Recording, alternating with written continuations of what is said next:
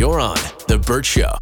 Time to get buzzed on the hot goss from Hollywood with Abby. It's the Burt Show's entertainment buzz. Well, it doesn't look like there's much hope for Real Housewives couple Mauricio Umansky and Kyle Richards. I feel like they were kind of known as the power couple of the Real Housewives franchise with like this perfect picture perfect marriage. And so when it came out that they were having troubles, I think a lot of people were pretty shocked. So Mauricio told Entertainment Tonight earlier this month that he and Kyle, they're officially separated, but they're not throwing in the towel. They're really trying to work things out. He said, The reality is we are officially separated, but we're not throwing in the towel. We're fighting for this. We've been married for 27 years, 26 amazing years. Kyle is my best friend. She's an amazing human. I love her. And marriages go through difficult times sometimes, and that's what we're that's what we're dealing with right now.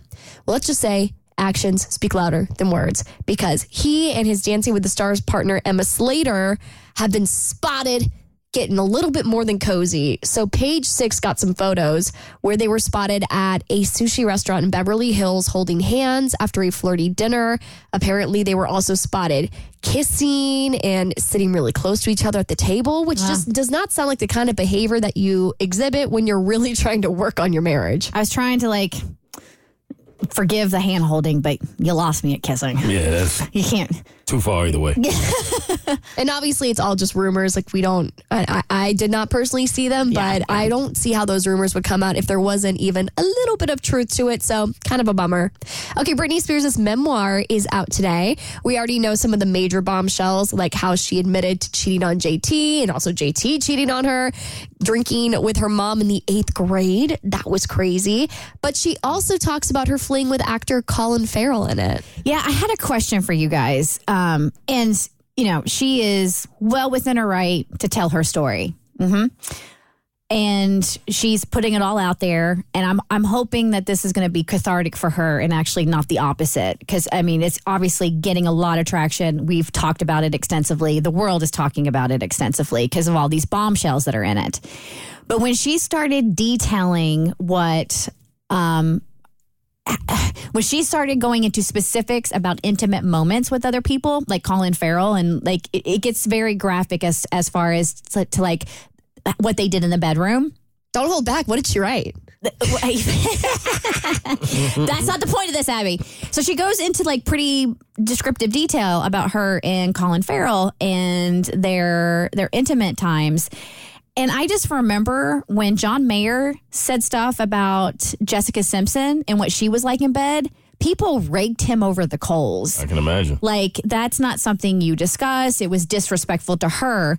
So is it not disrespectful to Colin Farrell for her to go into these deep details about what it was like to have sex with him? I think so. I think that's always been a little bit of a double standard, though, because there have been a lot of times that books have come out, and that's exactly what the book was about. It was like a woman explaining all of her sexual experiences with all of these different guys, and people rush to that book, which I get why. I get why it's entertaining, but it certainly feels like if a guy were to do that, it would be looked at as pretty sleazy and a clown move. Especially when it was so long ago and like, you know, I don't know. I was just I was trying to look at it fairly and I'm like it's I just I cuz I remember cuz I was doing um entertainment news and how people were livid at John Mayer and thought it was so gross that he would go into detail about what it was like to have sex with Jessica Simpson. And I'm like would the same not be held? It's, I mean we've even come further now than we were then as far as like it, it now it feels like rather than you're sharing your story you're exploiting people. For sure. Well, on paper, I mean, the actions are the same, but I do think when you add the societal context to it and how women have typically been sexualized by men, it's a lot less palatable when it comes from a man's point of view. And then when you see a woman do it, I think it's I think our our knee jerk reaction is that it's it's less offensive because it's a woman doing it to a man, but that doesn't make it right.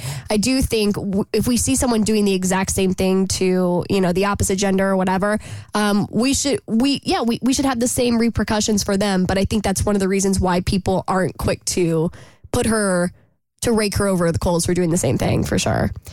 All right, Teri Copley is pushing back on John Stamos' claims that she cheated on him. So his, his memoir is also released today. So once you're done with Britney's, if you want more celeb tea, you can talk about what's going on with him. So yesterday, I told you the story about what happened with John Stamos and Teri Copley when they were kind of going through their breakup. So John claims that he walked in on Teri and um, Tony Danza and basically said, "Oh well, she cheated on me. It was awful, and I cannot believe I had to walk in and see that. It was just this horrible experience." Well, now Teri is coming out and saying, "Well, they weren't even together when this happened." So he said that she quote unquote ghosted him while he was out on the road, but apparently they were completely broken up from her point of view. And she said that when he walked in, she wondered what's John doing here? Because they had broken up. He just looked at me and shook his head and then walked away. So she's saying that it wasn't cheating, but she's not denying that she got busy with Tony Danza. So she is confirming that she and Tony Danza got a little ear ear, but according to her, she and John were not together. Yeah, good for you, girlfriend. For more stories, head to theburtshow.com. Click eBuzz. You're on The Burt Show.